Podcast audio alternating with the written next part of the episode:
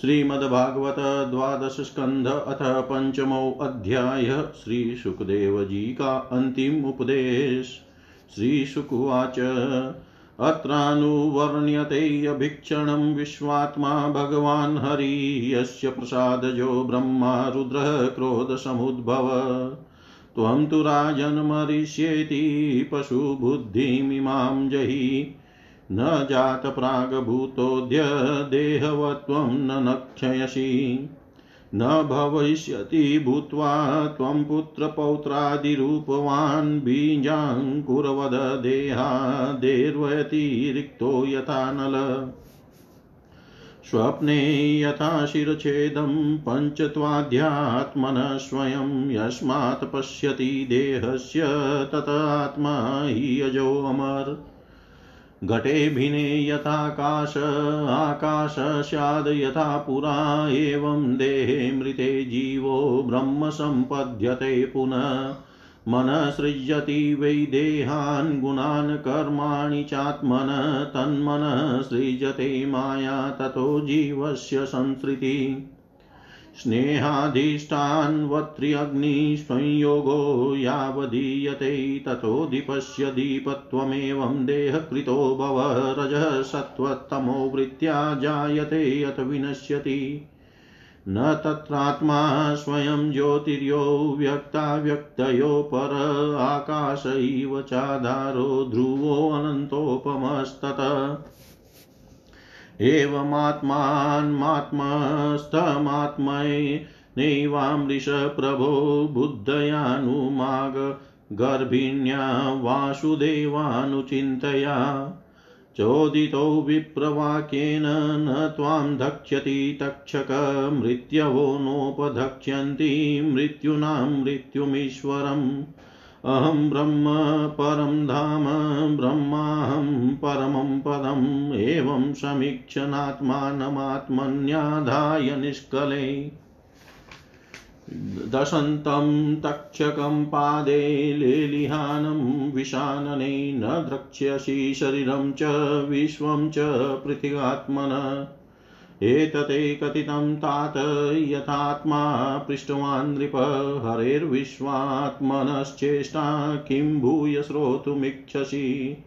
हरेर्विश्वात्मनश्चेष्टां किं भूय श्रोतुमिच्छसि? श्री सुखदेव जी कहते हैं, प्रिय परीक्षित इस श्रीमद् भागवत महापुराण में बार बार और सर्वत्र विश्वात्मा भगवान श्री हरि का ही संकीर्तन हुआ है।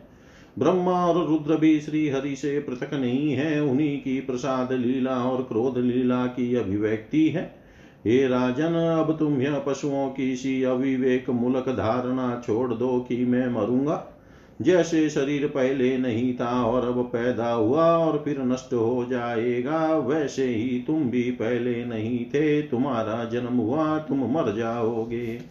यह बात नहीं है। जैसे बीज से अंकुर और अंकुर से बीज की उत्पत्ति होती है, वैसे ही एक देह से दूसरे देह की और दूसरे देह से तीसरे की उत्पत्ति होती है। किंतु तुम न तो किसी से उत्पन्न हुए हो और न तो आगे पुत्र पौत्रादिकों के शरीर के रूप में उत्पन्न होगे अजी जैसे आग लकड़ी से सर्वथा अलग रहती है, लकड़ी की उत्पत्ति और विनाश से सर्वथा परे, वैसे ही तुम भी शरीर आदि से सर्वथा अलग हो। स्वप्नावस्था में ऐसा मालूम होता है कि मेरा सिर कट गया और मैं मर गया हूँ, मुझे लोग शमशान में जला रहे हैं, परंतु ये सब शरीर की ही अवस्थाएँ दिखती है, आत्मा की नहीं। देखने वाला तो उन अवस्थाओं से सर्वथा परे जन्म और मृत्यु से रहित शुद्ध बुद्ध परम तत्व स्वरूप है। जैसे घड़ा फूट जाने पर आकाश पहले की ही भांति अखंड रहता है, परंतु घटाकाशता की निवृत्ति हो जाने से लोगों को ऐसा प्रतीत होता है कि वह महाकाश में मिल गया है। वास्तव में तो वह मिला हुआ था ही। वैसे ही देहपात हो जाने पर ऐसा मालूम पड़ता है, मानो जीव ब्रह्म हो गया। वास्तव में तो वह ब्रह्म था ही। उसकी अब्रह्मता तो प्रतीति मात्र थी। मन ही आत्मा के लिए शरीर विषय और कर्मों की कल्पना कर लेता है और उस मन की सृष्टि करती है माया अविद्या। वास्तव में माया ही जीव के संसार चक्र में पड़ने का कारण है। जब तक तेल तेल रखने का पात्र बत्ती और आग का संयोग रहता है, तभी तक दीपक में दीपक पना है। वैसे ही उनके ही समान जब तक आत्मा का कर्म मन, शरीर और इनमें रहने वाले चैतन्याध्यास के साथ संबंध रहता है। तभी तक उसे जन्म मृत्यु के चक्र संसार में भटकना पड़ता है और रजोगुण सत्व गुण और तमोगुण की वृत्तियों से उसे उत्पन्न स्थित एवं विनष्ट होना पड़ता है। परंतु जैसे दीपक के बुझ जाने से तत्व रूप तेज का विनाश नहीं होता, वैसे ही संसार का नाश होने पर भी स्वयं प्रकाश आत्मा का नाश नहीं होता। क्योंकि वह कार्य और कारण व्यक्त और अव्यक्त सबसे परे है, वह आकाश के समान सबका आधार है, नित्य और निश्चल है, वह अनंत है, सचमुच आत्मा की उपमा आत्मा ही है। हे राजन, तुम अपनी विशुद्ध एवं विवेकवती बुद्धि को परमात्मा के चिंतन से भरपूर कर लो और स्वयं ही अपने अंतर में स्थित परमात्मा का साक्षात्कार करो। देखो तुम मृत्युओं को मृत्युओं की भी मृत्यु हो। तुम स्वयं ईश्वर हो, ब्राह्मण के शाप से प्रेरित तक्षक तुम्हें भस्म न कर सकेगा। अजी तक्षक की तो बात ही क्या, स्वयं मृत्यु और मृत्युओं का समूह भी तुम्हारे पास तक न फटक सकेंगे। तुम इस प्रकार अनुसंधान चिंतन करो कि मैं ही सर्वाधिष्ठान पर ब्रह्म हूँ, सर्वाधिष्ठान ब्रह्म में ही हूँ। इस प्रकार तुम अपने आप को अपने वास्तविक एक रस अनंत अखंड स्वरूप में स्थित कर लो। उस समय अपनी विशैली जीव लप लपाता हुआ, अपने होठों के कोने चाटता हुआ तक्षक आए और अपने विषपूर्ण मुखों से तुम्हारे पैरों में डसले, कोई परवाह नहीं। तुम अपने आत्म स्वरूप में स्थित होकर इस शरीर को और तो क्या सारे विश्व को भी अपने से पृथक न देखोगे? आत्मस्वरूप बेटा परीक्षित, तुमने विश्वात्मा भगवान की लीला के संबंध में जो प्रश्न किया था, उसका उत्तर मैंने दे दिया। अब और क्या सुनना चाहते हो? इति श्रीमद्भागवते महापुराणे पारमंस्यां संहितायां द्वादशस्कन्धे ब्रह्मोपदेशो नाम पञ्चमोऽध्याय सर्वं श्रीशां सदाशिवार्पणम् अस्तु। ॐ विष्णवे नमः, ॐ विष्णवे नमः। ॐ विष्णवे नमः। श्रीमद्भागवत द्वादश स्कंध अथ षष्ठो अध्याय। परीक्षित की परम गति जन्मे जय का सर्प सत्र और वेदों के शाखा भेद सुतवाच एतनिशम्य मुनिना विहितं परीक्षित व्यासात्मजेन निखिलात्मदृशा समेन तत्पादमूलमुत्सत्य न तेन मूर्धना बधाञ्जलिस्तमिदमाह स विष्णुरात्। राजोवाच सिद्धोऽस्म्यनुगृहीतोऽस्मि भवता करुणात्मना श्रावितो यच मे साक्षादनादिनिधनो हरि। नात्यदद् नात्यद्भुतमहं मन्ये महतामच्युतात्मनाम् अज्ञेषु तापतप्तेषु भूतेषु यदनुग्रह। पुराणसंहितामेतामश्रोष्म्यः भवतो वयं यस्याम खलु तं श्लोको भगवाननुवर्ण्यते। भगवस्तक्षकादिभ्यो मृत्युभ्यो न विभे बिभेम्यहं प्रविष्टो ब्रह्मनिर्वाणमभयं दर्शितं त्वया। अनुजानीहि माँ भ्रमणवाचं यचाम्यधोक्षजे मुक्तकामाशयं चेत प्रवेशय विसृजाम्यशृणु अज्ञानं च निरस्तं, मे ज्ञानविज्ञाननिष्ठया भवता दर्शितं क्षेमं परं भगवतपदम् श्रुत्वाच इत्युक्तस्तमनुज्ञाप्य भगवान् बादरायणी जगाम भिक्षुभिः साकं नरदेवेन पूजित। परीक्षिदपि राजसीरात्मन्यात्मानमात्मना समाधाय परं दद्यावस्पन्दाशूर्यथा तरु प्राकुले बहिष्याशिनो गङ्गाकुल उदङ्मुख ब्रह्मभूतो महायोगिनी सङ्गशिन्न संशय तक्षकप्रहितो विप्राकृधेन द्विजशूनुना हन्तु कामो नृपं गच्छन् ददशपति कश्यपम्। तं तर्पयित्वा द्रविणेर्निवत्रयं विषहारिणं द्विजरूपप्रतिच्छन्न कामरूपोऽदश नृपम् ब्रह्मभूतस्य राजस्य देहो भगीरलाग्निना बभूव भस्मसात् सद्य पश्यतां सर्वदेहिनाम्। हाहाकारो महानाशिदभुवि खेदिक्षु सर्वत विस्मिताय भवन सर्वे देवासुरनरादय देवदुन्दुभयो ने दुर्गन्धर्वाप्सरसो जगुववृषु पुष्पवर्षाणि विबुधा साधुवादिन। जनमे जय स्वपितरं श्रुत्वा तक्षकभक्षितं यथा जुहावशं क्रुधो नागान् शत्रैषद्विजयी सर्पशत्रैः समिद्धाग्नौ दह्यमानान् महोरगान् दृष्टवेन्द्रं भय सविघ्नस्तक्षकः शरणं ययो।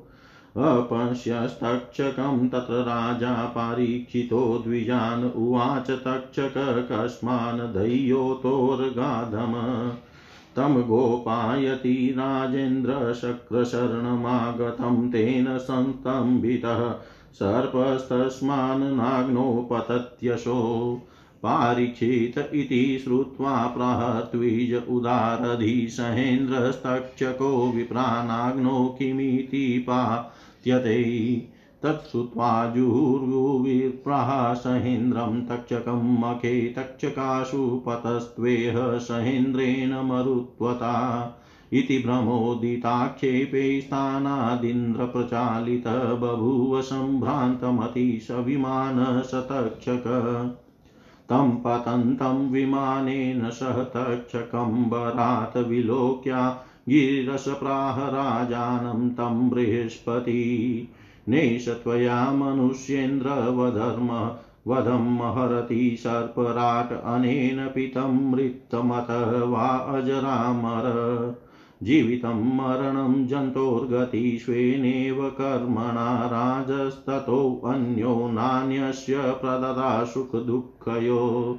सर्पचौराग्निविद्युदभ्यः क्षुत्रि आद्यादिभिः नृप पञ्चत्वमृच्छते जन्तुर्भुङ्क्तः आरब्धकर्म तत्। तस्मात् शत्रमिदं राजन् संस्थियेताभिचारिकं सर्पा अनागशो दग्धा जनिर्दिष्टं हि भुज्यते। श्रुत्वाच इत्युक्त स तथेत्याह महर्षेर्मानयन् वच सर्पशत्रादुपरत पूजयामास वाक्पतिम्। शैषा विष्णोर्महामाया बाध्यया लक्षणायया मूयान्त्यस्यैवात्मभूता भूतेषु गुणवृत्तिभिः न यत्र दम्भित्यभया विराजिता मायात्मवादे असकृदात्मवादिभिः न यद्विवादो विविधस्तदाश्रयो मनश्च सङ्कल्पविकल्पवृत्ति यत् न यत्र सृज्ययं सृजतो भयो परं श्रेयश्च जीवस्त्रीभिरन्वितस्त्वम् तदेतदुत्सादितबाध्यबाधकं निषिद्धय चौमिन विरमेत स्वयं मुनि। परं पदं वैष्णवमामनन्ति तदयनेति नेतीत्यदुत्शिक्ष ऋक्षव विसृज्य दौरात्म्यमनन्यसौहृदा हृदोपगूह्य वसितं समाहिते। त एतदधिगच्छन्ति विष्णोर्यत परमं पदम् अहं ममेति दौर्जन्यं न येषां देहगेयजम् अतिवादास्तिति चेतनावमन्येत कञ्चन न चेहं देहमाश्रित्य वैरं कुर्वित केनचित्। नमो भगवते तस्मै कृष्णाय कुण्ठमेधसे यत्पादाम्बुरुहध्यानात् संहितामध्यगामिमाम्। शौनक उवाच। पैलादिभिर्व्यासशिष्यैर्वेदाचार्यैर्महात्मभिः वेदाश्च कतिधा व्यस्ता एतत् सौम्याभिधेयिन श्रुतुवाच समाहितात्मनो भ्रमणब्रह्मणः परमेष्टिन हृद्याकाशादभुन्नादो वृतिरोधात् विभाव्यते यदुपासनया भ्रमणयोगिनो मलमात्मन द्रव्यक्रियाकारकाख्यं धूत्वा यान्त्य पुनर्भवम्। ततोऽभूत्रिवृदोऽङ्कारो यो अव्यक्तप्रभवस्वराट् ततोऽभूत्रिवृदोङ्कारो यो यो अव्यक्तप्रभवस्वराट्, यतलिङ्गभगवतो भ्रमणः परमात्मन। शृणोति य इमं स्फोटं सुप्तश्रोत्रे च शून्यदृक् येन वागव्यज्यते यस्य व्यक्तिराकाश आत्मन। स्वधामनो भ्रमणसाक्षाद्वाचकः परमात्मनः स सर्वमन्त्रोपनिषद्वेदबीजं सनातनम् तस्य यः संस्त्रयो वर्णा अकाराद्या भृगुद्वः धारयन्ते यैस्त्रयो भावा गुणानामार्थवृत्तय ततोऽक्षरसमामनायं त्रिजद्भगवान्नज अन्तस्तोष्म स्वरस्पश स्वदीर्घादिलक्षणम् तेनाशो चतुरो वेदाश्चतुरभिर्वदनैर्विभूषव्याहृतिकान् संकाराश्चातुर्होत्र विवक्षया। पुत्रान् ध्यायपयन्तास्तु ब्रह्मर्षीन् ब्रह्मकोविदान् ते तु धर्मोपदेष्टार स्वपुत्रेभ्यः समादिशन् ते परम्परया प्राप्तास्ततः शिष्ये धृतव्रते चतुर्युगेष्वत व्यस्ता द्वापरादो महिषिभिः। क्षीणायुषः क्षीणसत्त्वान् दुर्मेधान् वीक्षय कालत वेदान् भ्रमशयो व्यस्यन् हृदिस्ताच्युतचोदिता अस्मिन्नप्यन्तरे भ्रमण भगवान् लोकभावन ब्रह्मैषाध्ये लोकपालेर्याचितो धर्मगुप्तये। पराशरात् सत्यवत्याम् अंशान् सकलया विभु अवतीर्णो महाभागवेदं चक्रे चतुर्विधम् ऋगथर्वयजुषां नाम राशीनुद्धृत्य वर्गश चतस्रः संहिता चक्रे मन्त्रे रमणीगणा इव। तासां च चतुरशिष्यानुपाहूय महामती एकैकां संहितां ब्रह्म नेकेकस्मै ददो विभु। पैलाय संहिताय माध्यां बृहिवृचाख्यामुवाच वैशम्पायन् संज्ञाय निगदाख्यं यजुर्गणम् सामनाम जेमिन्नये प्राह तथा छन्दोगसंहिताम् अथर्वाङ्गीरसीन्नाम स्वशिष्याय सुमन्तवै। पैलस्वसंहितामुचे इन्द्रप्रमितये मुनिभास्कलाय च सोऽप्याय शिष्येभ्य संहिताश्वकाम्। चतुर्धाव्यस्य बोध्ययाय याज्ञवल्क्याय भार्गव पराशरायाग्निमित्रे इन्द्रप्रमितिरात्मवान्। अध्यापयत संहितां स्वां माण्डुकेयं ऋषिं कविं तस्य शिष्यो देवमित्रसौभर्यादिभ्य ऊचिवान्। साकल्यस्तत्सुतः स्वाम तु पञ्चधाव्यस्य संहितां वात्सय मुद्गल शालीयगोखल्या जातु कर्ण्यश्च तच्छिष्य सनिरुक्तां स्वसंहितां बलाकपैजवैतालविरजेभ्यो ददौ मुनि। भास्कलिः प्रतिशाखाभ्यो वालखिल्याख्यसंहितां चक्रे बालाय निर्भज्य कासारश्चैव तां दधु। बृहिवृचा संहिता हि एता एभिः ब्रह्मर्षिभिधृता श्रुत्वेत छन्दसां व्यासं सर्वपापै प्रमुच्यते। वै सम्पायनशिष्या वै चरकाद्वर्यवो अभवन् यचैरुब्रह्महत्याः क्षपणं स्वगुरोर्व्रतम्। याज्ञवल्क्यश्च तच्छिष्य आहाहो भगवन् कियच्चरितेनाल्पसाराणां चरिष्येऽहं सुदुश्चरम्। इति युक्तो गुरुरप्याः कुपितो यावालं त्वया विप्रावमन्त्राशिषेण मदधितं त्यज्यासि तज्या शिवती देवरातसुतः सोऽपि छिद छिदर् छिदर्तित्वा यजुषां गणं ततो गतोऽथ मुनयो ददृशुस्तान् यजुर्गणान् यजुंसितिरा भूत्वा तलोलुपतया दधूतैतिरिया इति यजुषाका आसनसुपेशला। याज्ञवल्कयस्ततो भ्रमणछन्दास्याधिगवेशयन् गुरोरविद्यमानानि सुपतस्ते अर्कमीश्वरम्। याज्ञवल्कय उवाच ॐ नमो भगवते आदित्यायाखिलजगतामात्मस्वरूपेण कालस्वरूपेण चतुर्विधभूतानि कायानां ब्रह्मादिस्तम्भपर्यन्तानामन्तर्हृदयेषु बहिरपि चाकाश इवोपाधिना व्यवधीयमानो भवानेक एव क्षणलवणिमेषा वयवोपचितसंवत्सर गणेनापामादानविसर्गाभ्यामिमां लोकयात्रामनुवहन्ति।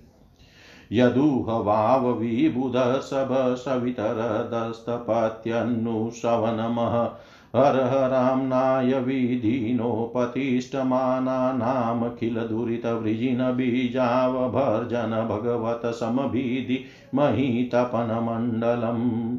य इह वावस्थिरचरनिका निकराणां निजनिकेतनानां मन इन्द्रियासु गणान्नात्मनः स्वयम् आत्मान्तर्यामि प्रचोदयति।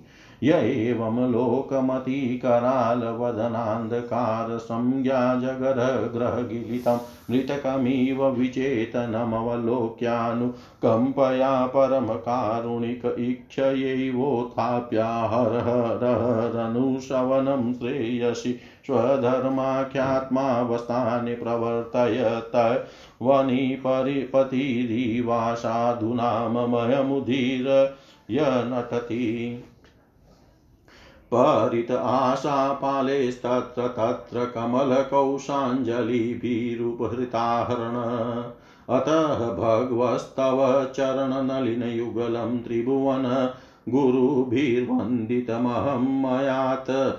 याम यजुकाम उपसरामिति। श्रुत उवाच। एवं स्तुतः स भगवान् वाजिरूपधरो हरियञ्जुष्या तयामानि मुनये अदात् प्रसादित यजुर्भिरकरोच्छाकादश पञ्चशतेर्विभुजगृहुर्वाज सन्न्यस्ता कानवामाद्यन्ति नादय।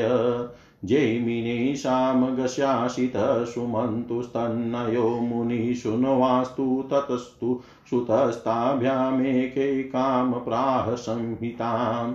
सुकर्मा चापि तच्छिष्य समवेदतरोर्महान् सहस्रसंहिताभेदं चक्रेशामनां ततो द्विज। हिरण्यनाभकौशल्यपंशजिशुकर्मण शिष्यो जगृहीतुश्चान्य आवन्त्यो ब्रह्मवित्तम। उदीच्य सामगा शिष्यासनपञ्चशतानि वै पौष, पौष्यञ्च यावन्त्ययोश्चापि ताश्च प्राच्यान् प्रचक्षते। लौङ्गाक्षीर्माङ्गलिः कुल्यकुशिदः कुक्षिरेव च पौंस्यञ्जी शिष्या जगृहुः संहितास्ते शतं शतम्। कृतो हिरण्यनाभस्य चतुर्विंशतिसंहिता शिष्य उचै स्वशिष्येभ्य शेषावन्त्य आत्मवान् शिष्य उच्चै स्वशिष्येभ्यः शेषावन्त्य आत्मवान्।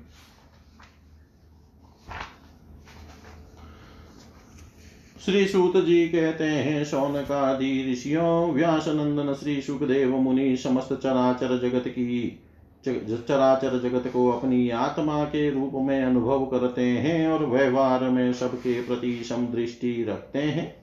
भगवान के शरणागत एवं उनके द्वारा सुरक्षित राजसी परिचित ने उनका संपूर्ण उपदेश बड़े ध्यान से श्रवण किया। अब वे सिर झुकाकर उनके चरणों के तनिक और पास खिसक आए और अंजलि बाँध कर उनसे यह प्रार्थना करने लगे। राजा परिचित ने कहा भगवान आप करुणा के मूर्तिमान स्वरूप हैं। आपने मुझ पर परम कृपा करके अनादि अनंत एक रस सत्य भगवान श्री हरि के स्वरूप और लीलाओं का वर्णन किया है। अब मैं आपकी कृपा से परम अनुग्रहित और कृतकृत्य हो गया हूँ। संसार के प्राणी अपने स्वार्थ और परमार्थ के ज्ञान से शून्य है और विभिन्न प्रकार के दुखों के दावानल से दग्ध हो रहे हैं। उनके ऊपर भगवन्मय महात्माओं का अनुग्रह होना कोई नई घटना अथवा आश्चर्य की बात नहीं है। यह तो उनके लिए स्वाभाविक है। यह तो उनके लिए स्वाभाविक ही है। मैंने और मेरे साथ और बहुत से लोगों ने आपके मुखारविंद से इस श्रीमद् भागवत महापुराण का श्रवण किया है। इस पुराण में पद पद पर भगवान श्री हरि के उस स्वरूप और उन लीलाओं का वर्णन हुआ है, जिसके गान में बड़े बड़े आत्मा राम पुरुष रमते रहते हैं। भगवान, आपने मुझे अभय पद का ब्रह्म और आत्मा की एकता का साक्षात्कार करा दिया है। अब मैं परम शांति स्वरूप ब्रह्म में स्थित हूँ। अब मुझे तक्षक आदि किसी भी मृत्यु के निमित्त से अथवा दल के दल मृत्युओं से भी भय नहीं है। मैं अभय हो गया हूँ। भ्रमण अब आप मुझे आज्ञा दीजिए कि मैं अपनी वाणी बंद कर लूँ, मौन हो जाऊँ और साथ ही कामनाओं के संस्कार से भी रहित चित्त को इंद्रियातीत परमात्मा के स्वरूप में विलीन करके अपने प्राणों का त्याग कर दूँ। आपके द्वारा उपदेश किए हुए ज्ञान और विज्ञान में परिनिष्ठित हो जाने से मेरा अज्ञान सर्वदा के लिए नष्ट हो गया। आपने भगवान के परम कल्याणमय स्वरूप का मुझे साक्षात्कार करा दिया है। सूत जी कहते हैं सौन शौनकादि ऋषियों, राजा परीक्षित ने भगवान श्री सुखदेव जी से इस प्रकार कहकर बड़े प्रेम से उनकी पूजा की। अब वे परीक्षित से विदा लेकर समागत त्यागी महात्माओं, भिक्षुओं के साथ वहाँ से चले गए।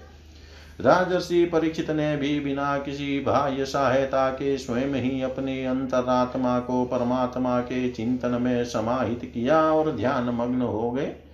उस समय उनका श्वास प्रश्वास भी नहीं चलता था, ऐसा जान पड़ता था, मानो कोई वृक्ष का ठूंठ हो।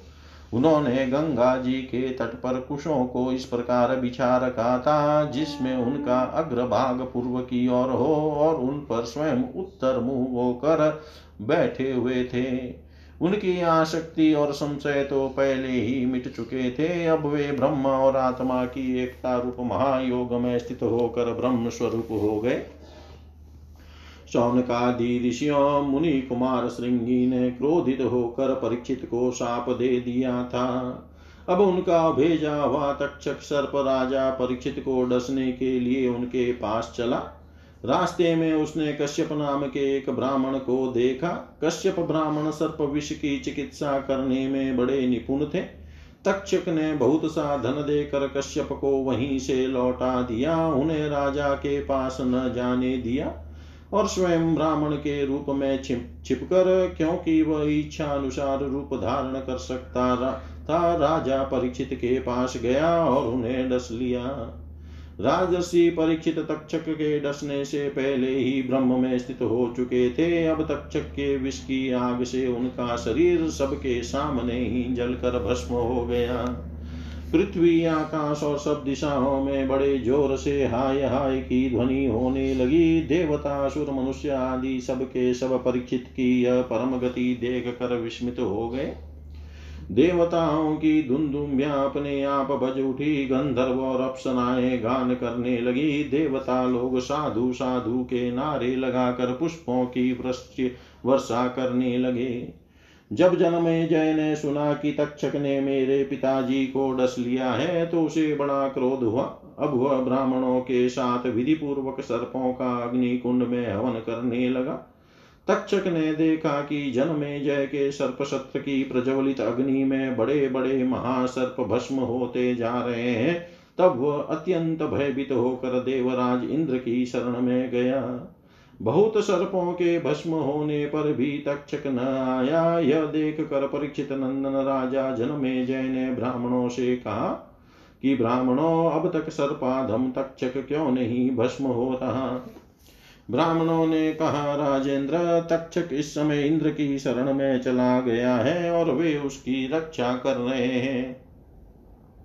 उन्होंने ही तक्षक को स्तंभित कर दिया है। इसी से वह अग्नि कुंड में गिर कर भस्म नहीं हो रहा है। परीक्षित नंदन जन में जय बड़े ही बुद्धिमान और वीर थे। उन्होंने ब्राह्मणों की बात सुनकर ऋतविजों से कहा कि, ब्राह्मणों, आप लोग इंद्र के साथ तक्षक को क्यों नहीं अग्नि में गिरा देते? जन में जय की बात सुनकर ब्राह्मणों ने उस यज्ञ में इंद्र के साथ तक्षक का अग्नि कुंड में आवाहन किया। उन्होंने कहा, अरे तक्षक, तू मरुदगणों मरुदगण के सहचर इंद्र के साथ इस अग्नि कुंड में शीघ्र आ पड़। जब ब्राह्मणों ने इस प्रकार आकर्षण मंत्र का पाठ किया, तब तो इंद्र अपने स्थान स्वर्ग लोक से विचलित हो गया। विमान पर बैठे हुए इंद्र तक्षक के साथ ही बहुत घबरा गए। और उनका विमान भी चक्कर काटने लगा। अंगिरा नंदन बृहस्पति जी ने देखा कि आकाश से देवराज इंद्र विमान और तक्षक के साथ ही अग्नि कुंड में गिर रहे हैं, तब उन्होंने राजा जनमे जैसे कहा, नरेंद्र, सर्पराज तक्षक को मार डालना आपके योग्य काम नहीं है, यह अमृत पी चुका है, इसलिए यह अजर और अमर है। राजन जगत के प्राणी अपने अपने कर्म के अनुसार ही जीवन, मरण और मरणोत्तर गति प्राप्त करते हैं। कर्म के अतिरिक्त और कोई भी किसी को सुख दुख नहीं दे सकता। जन्मे जय, यो तो बहुत से लोगों की मृत्यु, सांप, चोर, आग, बिजली आदि से तथा भूख, प्यास, रोग आदि निमित्तों से होती है। परंतु यह तो कहने की बात है, वास्तव में तो सभी प्राणी अपने प्रारब्ध कर्म का ही उपभोग करते हैं। राजन, तुमने बहुत से निरपराध सर्पों को जला दिया है, इस विचार यज्ञ का फल केवल प्राणियों की हिंसा ही है। इसलिए इसे बंद कर देना चाहिए, क्योंकि जगत के सभी प्राणी अपने अपने प्रारब्ध कर्म का ही भोग कर रहे हैं। सूत जी कहते हैं सौन का ऋषियों, महर्षि बृहस्पति जी की बात का सम्मान करके जन्मे जय ने कहा कि आपकी आज्ञा शिरोधार्य है। उन्होंने सर्प शत्र बंद कर दिया और देव गुरु बृहस्पति जी की विधि पूर्वक पूजा की।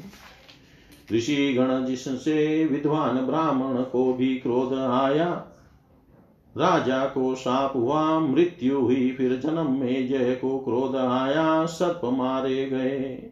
यह वही भगवान विष्णु की महामाया है, यह निर्वचनीय है। इसी से भगवान के स्वरूप भूत जीव क्रोध आदि गुण वृत्तियों के द्वारा शरीरों में मोहित हो जाते हैं। एक दूसरे को दुख देते और भोगते हैं और अपने प्रयत्न से इसको निवृत्त नहीं कर सकते। विष्णु भगवान के स्वरूप का निश्चय करके उनका भजन करने से ही माया से निवृत्ति होती है। इसलिए उनके स्वरूप का निरूपण सुनो। यह दम्भी है, कपटी है, इत्याकारक बुद्धि में बार बार जो दम्भ कपट का स्पूर्ण होता है, वही माया है। जब आत्मवादी पुरुष आत्म चर्चा करने लगते हैं, तब वह परमात्मा के स्वरूप में निर्भय रूप से प्रकाशित नहीं होती। किंतु भयभीत होकर अपना मोह आदि कार्य न करती हुई किसी प्रकार रहती है। इस रूप में उसका प्रतिपादन किया गया है। माया के आश्रित नाना प्रकार के विवाद मतवाद भी परमात्मा के स्वरूप में नहीं है, क्योंकि वे विशेष विषयक है और परमात्मा निर्विशेष है। केवल वाद विवाद की बात ही क्या? लोक परलोक में विषयों के संबंध में संकल्प विकल्प करने वाला मन भी शांत हो जाता है। कर्म उसके संपादन की सामग्री और उनके द्वारा साध्य कर्म इन तीनों से अन्वित अहंकारात्मक जीव यह सब जिसमें नहीं है, वह आत्मस्वरूप परमात्मा न तो कभी किसी के द्वारा बाधित होता है और न तो किसी का विरोधी ही। जो पुरुष उस परम पद के स्वरूप का विचार करता है, वह मन की माया, मही, लहरों, अहंकार आदि का बाध करके स्वयं अपने आत्म स्वरूप में विहार करने लगता है।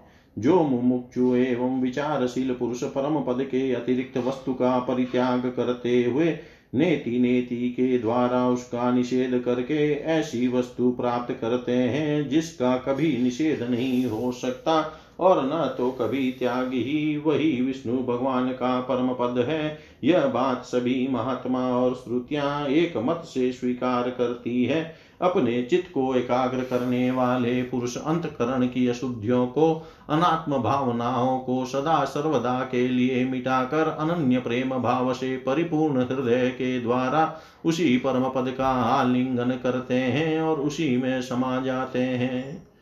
विष्णु भगवान का यही वास्तविक स्वरूप है, यही उनका परम पद है। इसकी प्राप्ति उन्हीं लोगों को होती है जिनके अंतकरण में शरीर के प्रति अहम भाव नहीं है, और न तो इसके संबंधी ग्रह आदि पदार्थों में ममता ही।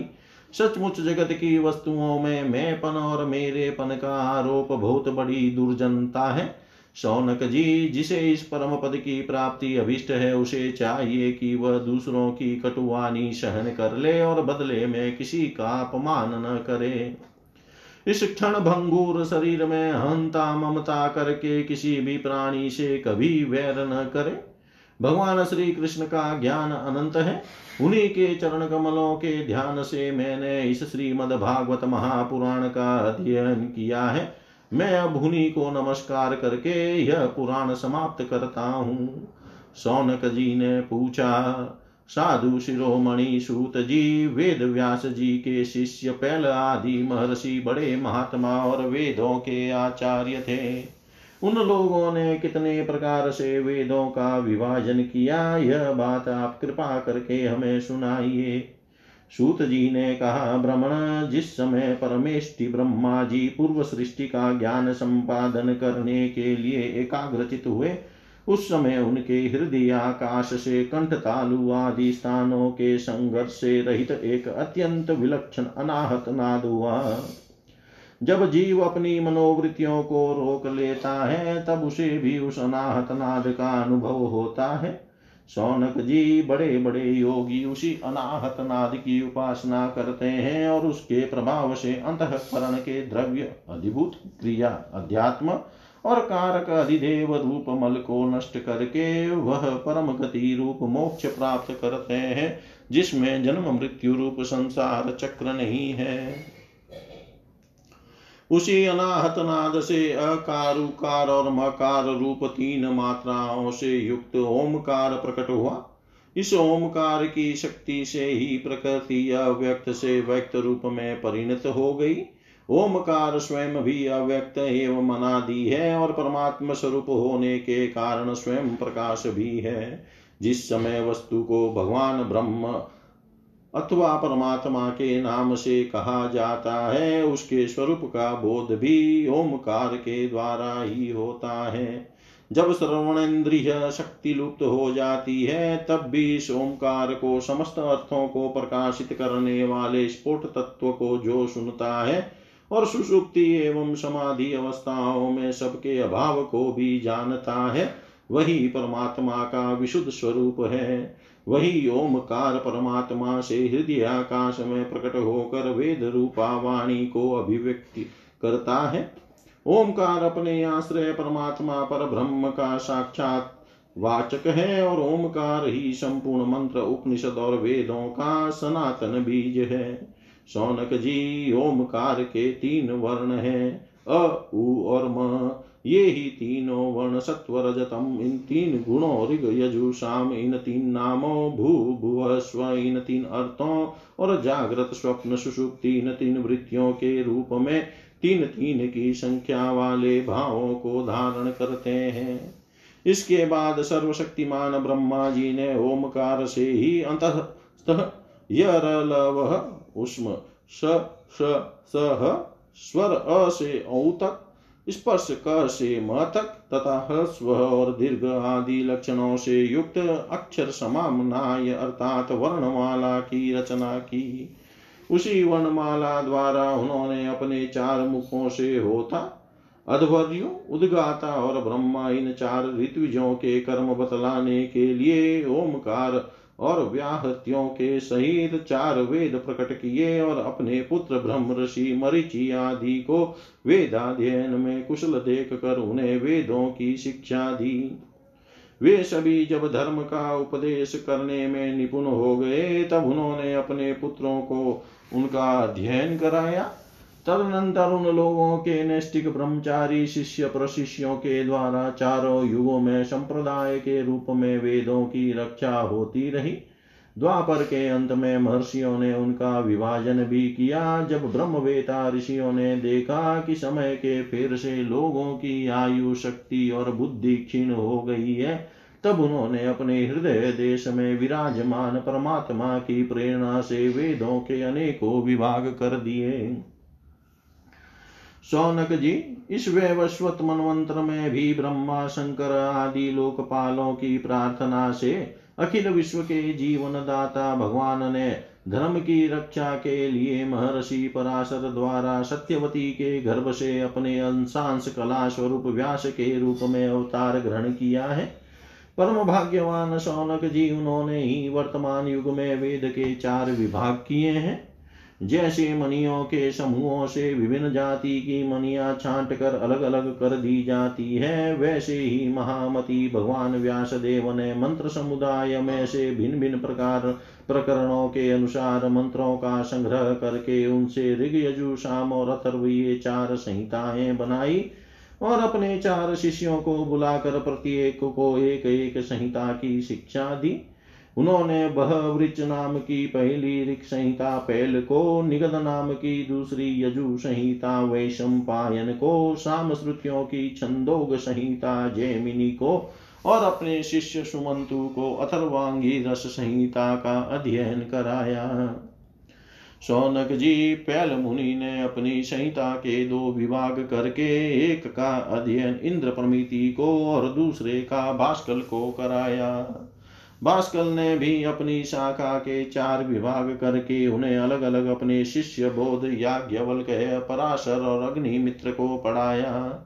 परम संयमी इंद्र प्रमिति ने प्रतिभाशाली मांडू के ऋषि को अपनी संहिता का अध्ययन कराया। मांडू के के शिष्य थे देवमित्र। उन्होंने सौभरी आदि ऋषियों को वेदों का अध्ययन कराया। मांडुकेय के पुत्र का नाम था साकल्य उन्होंने अपनी संहिता के पाँच विभाग करके उन्हें वात्सय मुदगल, शाल्य, गौखल्य और शिशिर नामक शिष्यों को पढ़ाया। साकल्य के एक और शिष्य थे जातु कर्ण्य मुनि। उन्होंने अपनी संहिता के तीन विभाग करके तत्संबंधी निरुक्त के साथ अपने शिष्य बलाक पेज, वैताल और विरज को पढ़ाया। भास्कल के पुत्र भास्कली ने सब शाखाओं से एक वालखिल्य नाम की शाखा रची। उसे बालायनी भज्य एवं कासार ने ग्रहण किया। इन ब्रह्म ऋषियों ने पूर्वोक्त संप्रदाय के अनुसार ऋग्वेद संबंधी वह वृक्ष शाखाओं को धारण किया, जो मनुष्य यह वेदों के विभाजन का इतिहास श्रवण करता है, वह सब पापों से छूट जाता है। सौनक जी वैशंपायन के कुछ शिष्यों का नाम था चरकाध्वर्यु। इन लोगों ने अपने गुरुदेव के ब्रह्म हत्या जनित पाप का प्रायश्चित करने के लिए एक व्रत का अनुष्ठान किया, इसीलिए इनका नाम चरकाध्वर्यु पड़ा वैशंपायन के एक शिष्य याज्ञवल्कय मुनि भी थे। उन्होंने अपने गुरुदेव से कहा हो भगवान, ये चरकाध्वर्यु ब्राह्मण तो बहुत ही थोड़ी शक्ति रखते हैं। इन्हें व्रत पालन से लाभ ही कितना है? इनके व्रत पालन से लाभ ही कितना है? मैं आपके प्रायश्चित के लिए बहुत ही कठोर तप, कठिन तपस्या करूँगा। याज्ञवल के मुनि की यह बात सुनकर वै सम्पायन मुनि को क्रोध आ गया। उन्होंने कहा, बस बस, चुप रहो। तुम्हारे जैसे ब्राह्मणों का अपमान करने वाले शिष्य की मुझे कोई आवश्यकता नहीं है। देखो अब तक तुमने मुझसे जो कुछ अध्ययन किया है, उसका शीघ्र से शीघ्र त्याग कर दो और यहाँ से चले जाओ। याज्ञवल्क जी, देवरात के पुत्र थे। उन्होंने गुरु जी की आज्ञा पाते ही उनके पढ़ाए हुए यजुर्वेद का वमन कर दिया और वे वहाँ से चले गए। जब मुनियों ने देखा कि याज्ञवल्क ने तो यजुर्वेद का वमन कर दिया। तब उनके चित्त में इस बात के लिए बड़ा लालच हुआ कि हम लोग किस प्रकार इसको ग्रहण कर लें। परंतु ब्राह्मण होकर उगले हुए मंत्रों को ग्रहण करना अनुचित है। ऐसा सोच कर वे तीतर बन गए और उस संहिता को चुग लिया। इसी से यजुर्वेद की वह परम रमणीय शाखा तेतीय के नाम से प्रसिद्ध हुई। शौनक जी, अब याज्ञवल्क ने सोचा कि मैं ऐसी श्रुतियाँ प्राप्त करूँ जो मेरे गुरु जी के पास भी न हो। इसके लिए वे सूर्य भगवान का उपस्थान करने लगे। याज्ञवल्क जी इस प्रकार उपस्थान करते थे। मैं ओंकार स्वरूप भगवान सूर्य को नमस्कार करता हूँ। आप संपूर्ण जगत के आत्मा और काल स्वरूप है। ब्रह्मा से लेकर तृण पर्यंत जितने भी जरायुज, अंडज स्वयदज और उद्भिज चार प्रकार के प्राणी हैं, उन सबके हृदय देश में और बाहर आकाश के समान व्याप्त रहकर भी आप उपाधि के धर्मों से असंग रहने वाले अद्वितीय भगवान ही हैं। आप ही क्षण लव निमेश आदि अवयवों से संगठित संवत्सरों के द्वारा एवं जल के आकर्षण, विकर्षण, आदान प्रदान के द्वारा समस्त लोकों की जीवन यात्रा चलाते हैं। प्रभो, आप समस्त देवताओं में श्रेष्ठ हैं, जो लोग प्रतिदिन तीनों समय वेद विधि से आपकी उपासना करते हैं, उनके सारे पाप और दुखों के बीजों को आप भस्म कर देते हैं। सूर्य देव आप सारी सृष्टि के मूल कारण एवं समस्त ऐश्वर्यों के स्वामी हैं। इसलिए हम आपके इस तेजोमय मंडल का पूरी एकाग्रता के साथ ध्यान करते हैं। आप सबके आत्मा और अंतर्यामी हैं। जगत में जितने चराचर प्राणी हैं, सब आपके ही आश्रित हैं। आप ही उनके अचेतन मन, इंद्रिय और प्राणों के प्रेरक हैं। यह लोक प्रतिदिन अंधकार रूप अजगर के विकराल मुँह से मुँह में पड़कर अचेत और मुर्दाशा हो जाता है। आप परम करुणा स्वरूप हैं, इसलिए कृपा करके अपनी दृष्टि मात्र से ही इसे सचेत कर देते हैं और परम कल्याण के साधन समय समय के धर्मानुष्ठानों में लगाकर आत्मा विमुख करते हैं। जैसे राजा दुष्टों को भयभीत करता हुआ अपने राज्य में विचरण करता है, वैसे ही आप चोर, जार आदि दुष्टों को भयभीत करते हुए विचरते रहते हैं। चारों ओर सभी दिक्पाल स्थान स्थान पर अपनी कमल की कली के समान अंजलियों से आपका आपको उपहार समर्पित करते हैं। भगवान आपके दोनों चरण कमल तीनों लोकों के गुरु श्रेष्ठ महानुभावों से भी वंदित हैं।